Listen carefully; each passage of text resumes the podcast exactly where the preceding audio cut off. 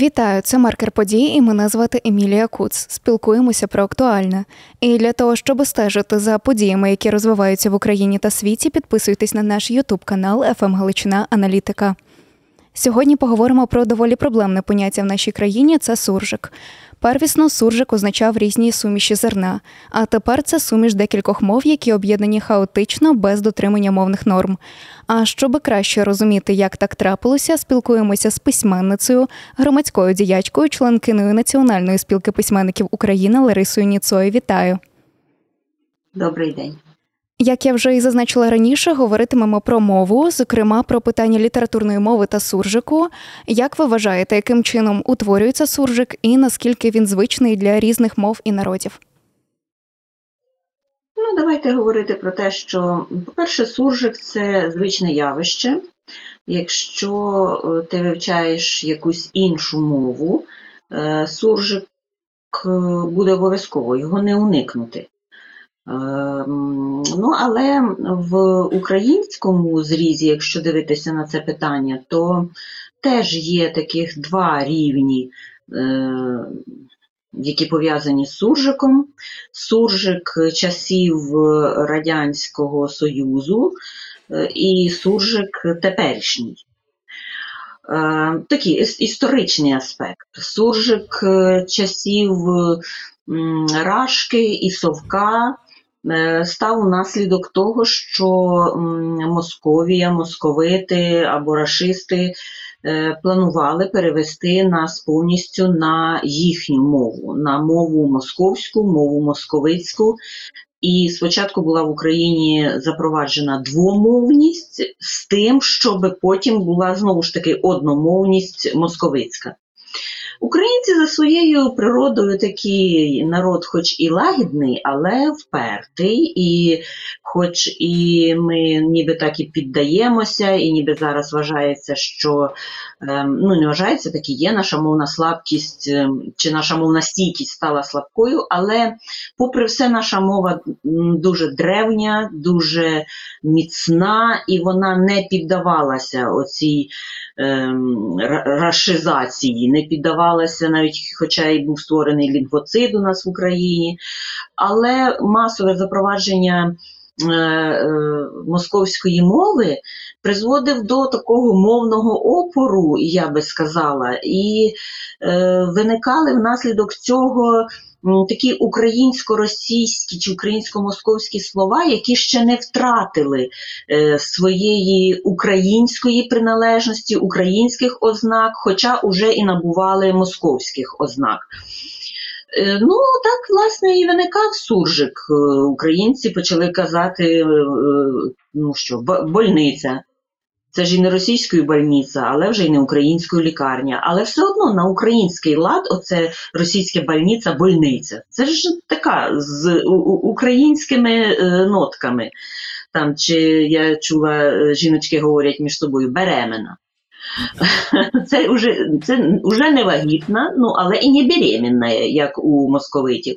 Ну і так багато виникло у нас у таких покручів. Ці слова покручі, або це слова, знаєте, як ото змія міняє свою шкуру, линяє линька в неї. Вона цю шкуру до половини вже з себе зняла, а до половини ще в оцій старій шкурі. Оце так відбулося в ці совєтські, радянські, більшовицькі е, часи з нашою мовою. Ну, а сучасний суржик це уже новий аспект виник суржику. Це коли е, українці з Московщини, українці стали повертатися назад в лоно української мови, хочуть е, знати своє коріння, підтримувати свою мову, робити Україну українською, як і всі нормальні країни.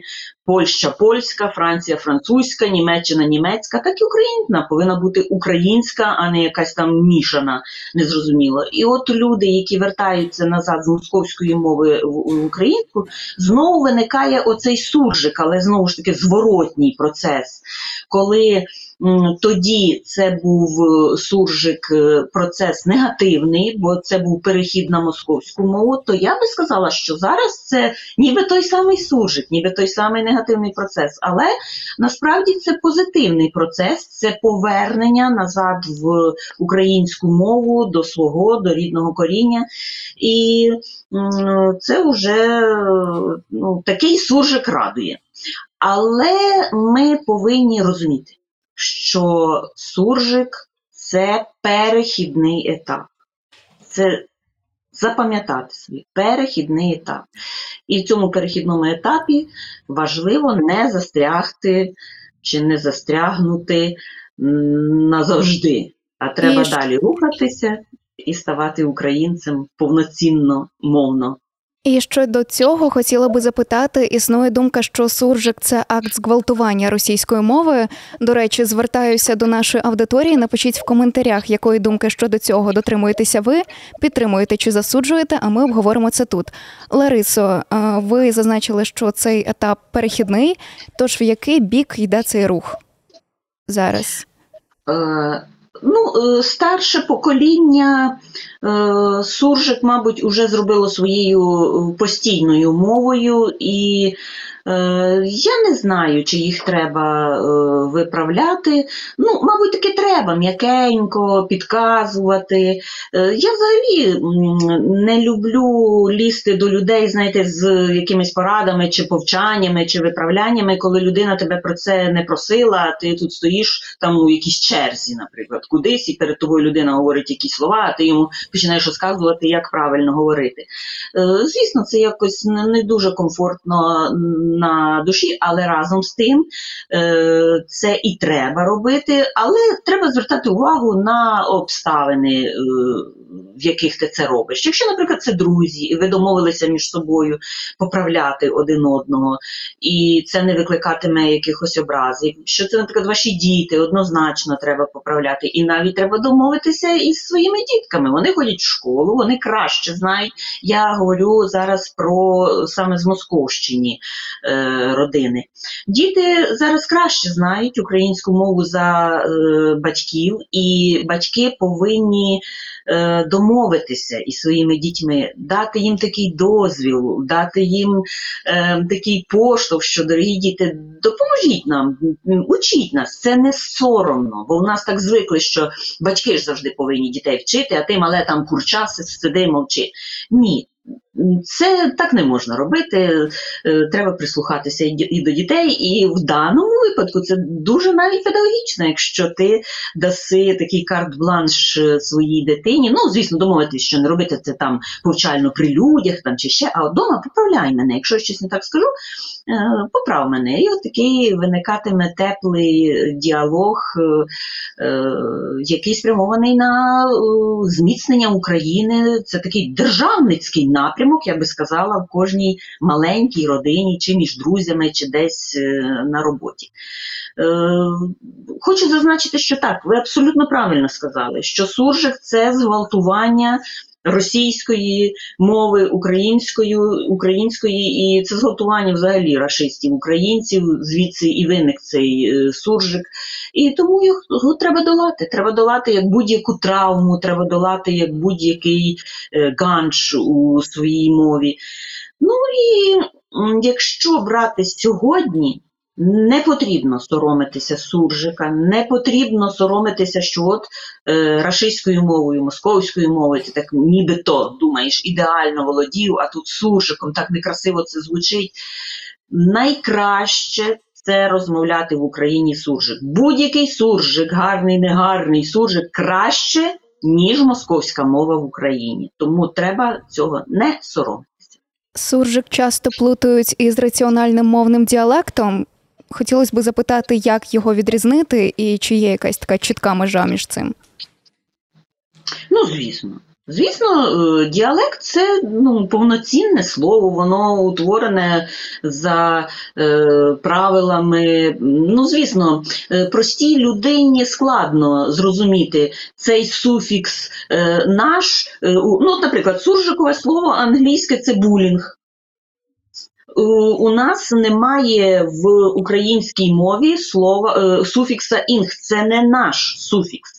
У нас цьому суфіксу е, відповідають суфікси ання, іння, тобто ті суфікси, які вказують на е, ну, такий довгий процес, там читання, тобто ти багато цим займаєшся, довго цим займаєшся. Ну а булінг це чкування. У нас є відповідники цих слів. Для чого нам е, вводити такі іноземні слова? Зараз у нас, до речі, е, вже інша проблема е, виникає, коли ми повертаємося від московського е, суржика до українських слів, то зараз е, нам е, англіїзація загрожує забрудненню нечистоті нашої мови. І на превеликий жаль, багато людей не розуміє, в чому поганого, що в чому, в чому ну, гріх, що такого поганого, як ми запозичуємо іноземні слова. Ну я вам скажу, що всі народи, ті, що повноцінні, демократичні, такі е, ну, сильні, міцно стоять на ногах, вони оберігають свою мову і оберігають від засмічення іноземними словами. І навіть якщо це якийсь винахід іншого народу, от ми думали, наприклад, комп'ютер.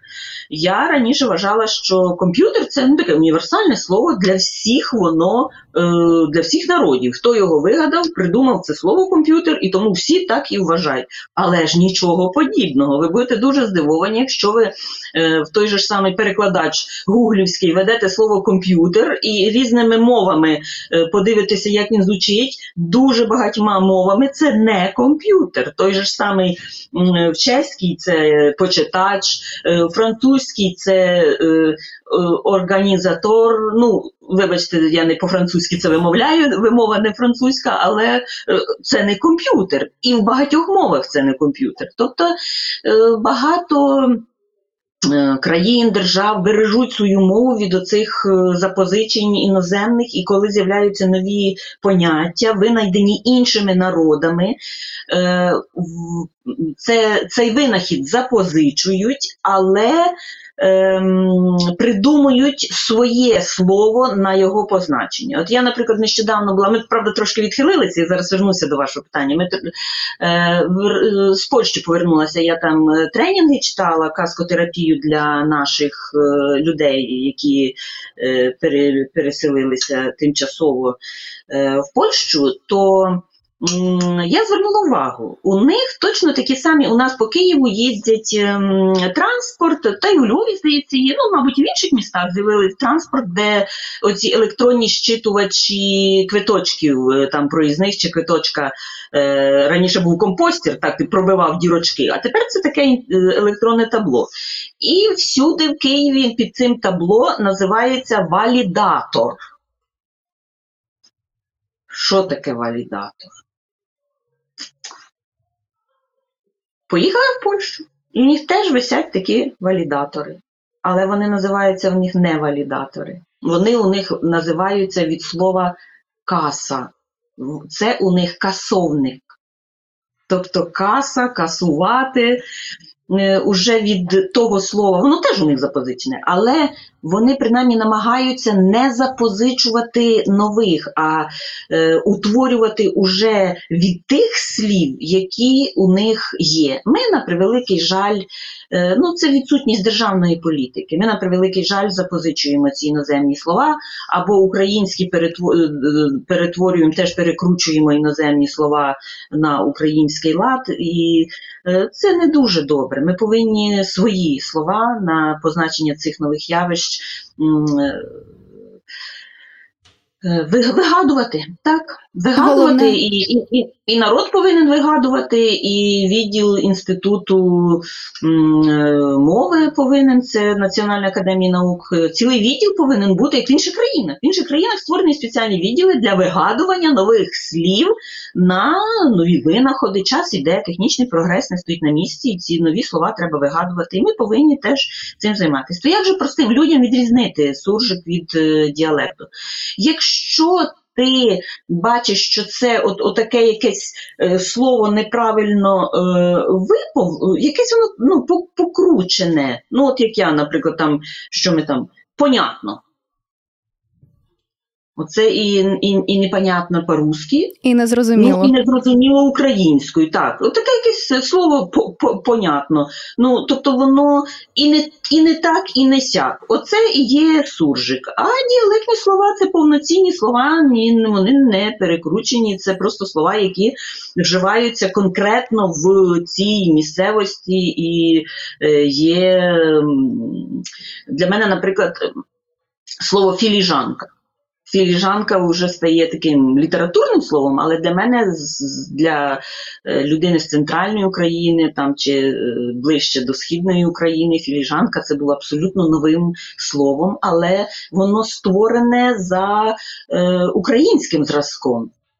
Е, ну, Філіжанка, що там ще? Давайте наведемо приклад. Коліжанка там там коліжанка, але е, бранка, українка, е, там фіранка.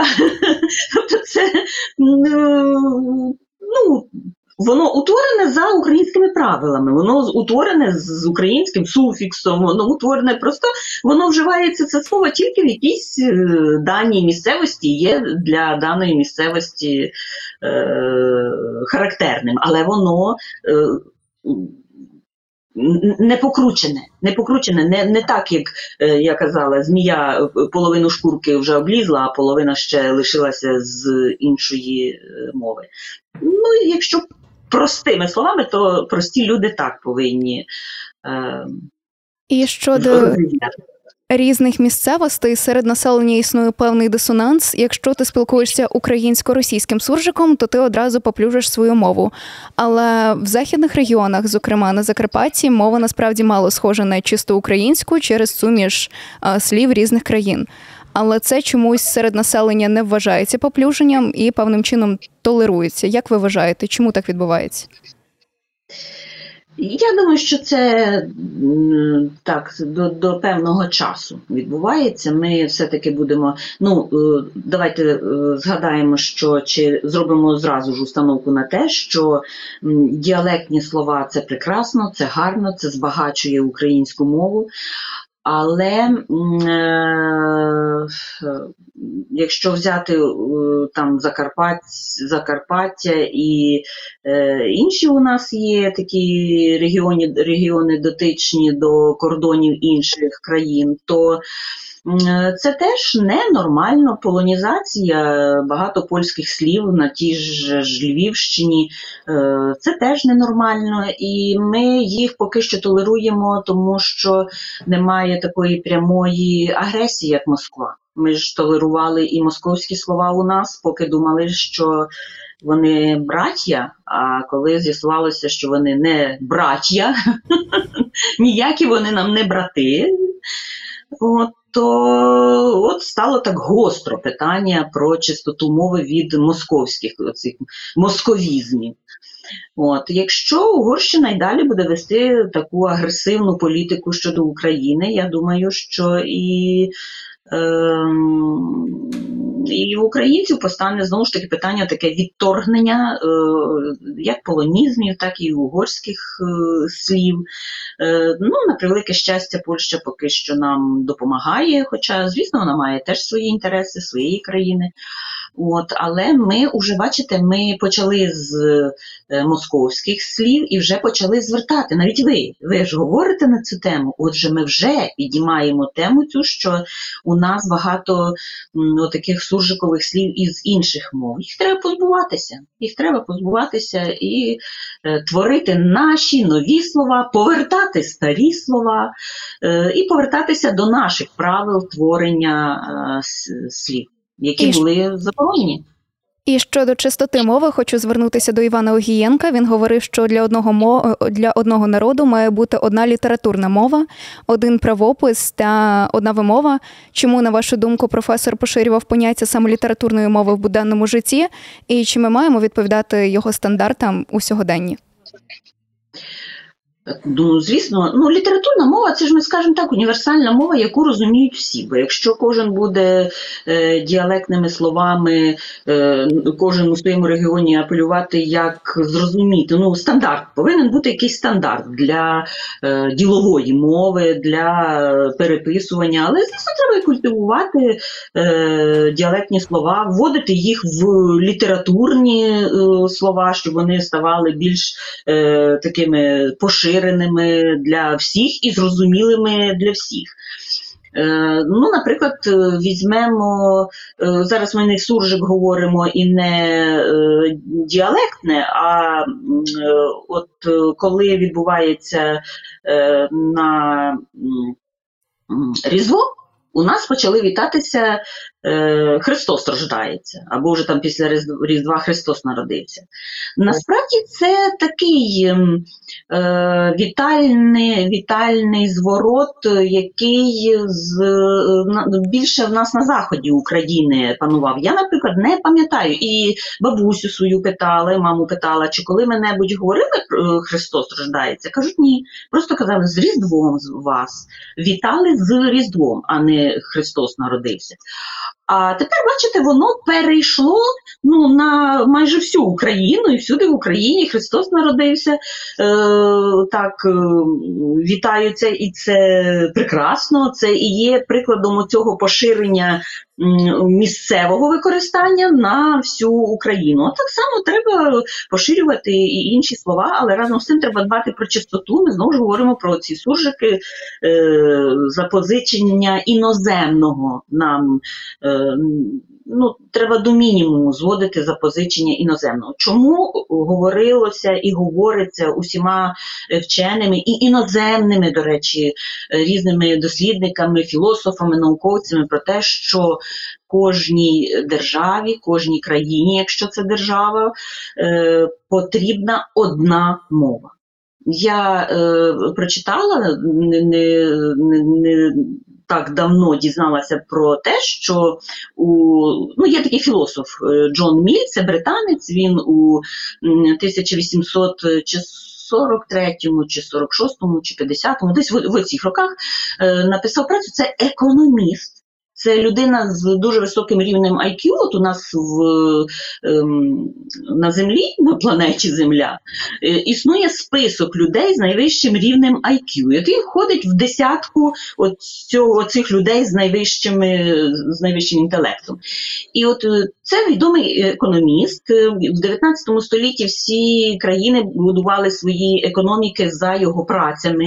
І навіть зараз в, в економічних там, університетах вивчають його працю, цього Джона Міля. Так от він економіст. Е, написав працю про те, що про економічні реформи в країні. І, він написав, що е, якщо в країні е, населення, народ розмовляє різними мовами і читає різні книжки. Ну тоді не було інтернету, тоді не було кіно, і тому він говорить про книжки. Розмовляючи різними мовами і читаючи різні книжки, це населення буде мати різний світогляд, протилежний світогляд. Але це загрожує тим, що пішовши на вибори, вони до е, органів представницької влади будуть обирати політиків, які відповідають їхньому світогляду. І в органах представницької влади зберуться політики з протилежним світоглядом. І він пише, що за таких обставин реформи економічні в країні неможливі. Візьмемо нашу країну. У нас частина громадян розмовляла московською мовою, частина громадян розмовляла українською мовою. Ми читали різні книжки. Хтось любив Пушкіна, Лермонтова і так далі, а хтось любив е, Нечуя Левицького, Кобилянського, Франка, е, Шевченка, хай там Забушко, Жадана. Е, І давайте порівняємо світогляд у людей, які розмовляють московською мовою, слухають московські пісні, дивляться московські фільми московською мовою, читають московські книжки. Вони інакше ставилися, наприклад, до такого персонажа, як Бандера. Люди, які розмовляли українською мовою, українські книжки читали, е, українських класиків слухають українську музику, Бандера для них герой. Так, не для всіх українців, але переважно. От проаналізуйте, візьмемо Бандеру, це яскравий приклад. Коли для україномовних той сам, та сама людина, це мученик, який у концтаборах і в польських тюрмах страждав за незалежність України і є героєм, а для москвоязичних Бандера був бандитом завжди. Бо так диктував світогляд московський через московську мову. Чи давайте візьмемо інший приклад.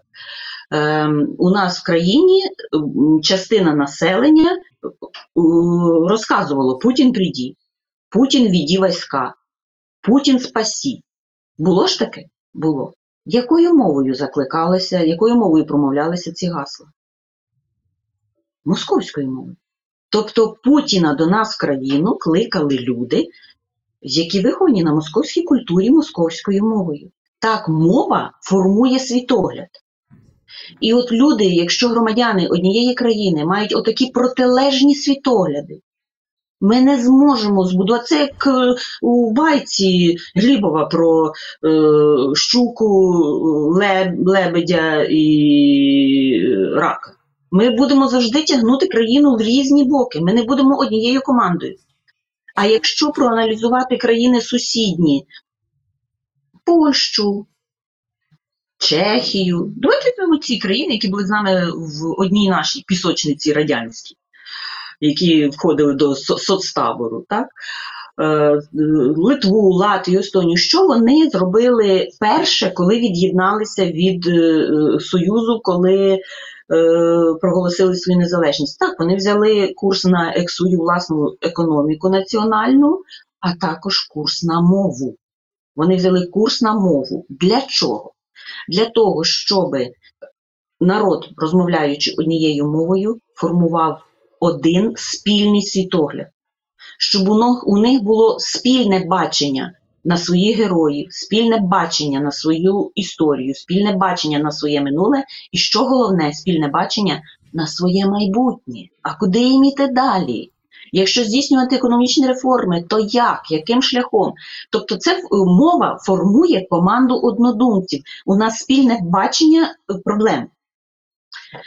Одна Україна, від'єднавшись від е, інших країн, не взяла курс на мову. Наші політики, у нас була дуже сильна п'ята колона, комуністична, московська, які протидіяли тому, щоб ми взяли курс на українську мову, і е, культивувалося всюди в нас в публічному просторі, в мистецтві, в культурі. Нас всюди домінувала московська мова, хоча на вулицях, і в селах, і в містечках всюди говорили українською мовою. І у нас не був взятий курс на оцю єдину мову в країні. У нас не сформована була нація однодумців. А це команда цілісна. У нас не було цілісної команди. І ви подивіться, реформи в нашій країні не відбулися. Економічні реформи в нашій країні не змогли відбутися. А про це ще говорив в 19 столітті британський економіст Джон Міль, який казав, що народ в країні, який розмовляє різними мовами, економічні країн, реформи здійснити не зможе. Тому нам дуже важливо, по-перше, заговорити всією країною однією мовою. Однією мовою. Ну і по-друге, так, е, відновлюючи історичну справедливість, нам треба її е, очищувати від сміття, зерна окремо, полову окремо. Треба творити свої нові слова, треба йти в ногу з технічним процесом, треба е, робити й свої винаходи, запозичувати чужі винаходи, але називати це все нашими питомими українськими словами. Тому будемо творити свою історію самі. Дякую за цю розмову. Сьогодні спілкувалися з українською письменницею, громадською діячкою, членкиною Національної спілки письменників України Ларисою Ніцой. Можете написати в коментарях, яке ваше ставлення до суржику. А я нагадаю, мене звати Емілія Куц. Підписуйтесь на наш Ютуб канал «ФМ Галичина Аналітика, щоб бути в курсі актуальних новин. Дякую.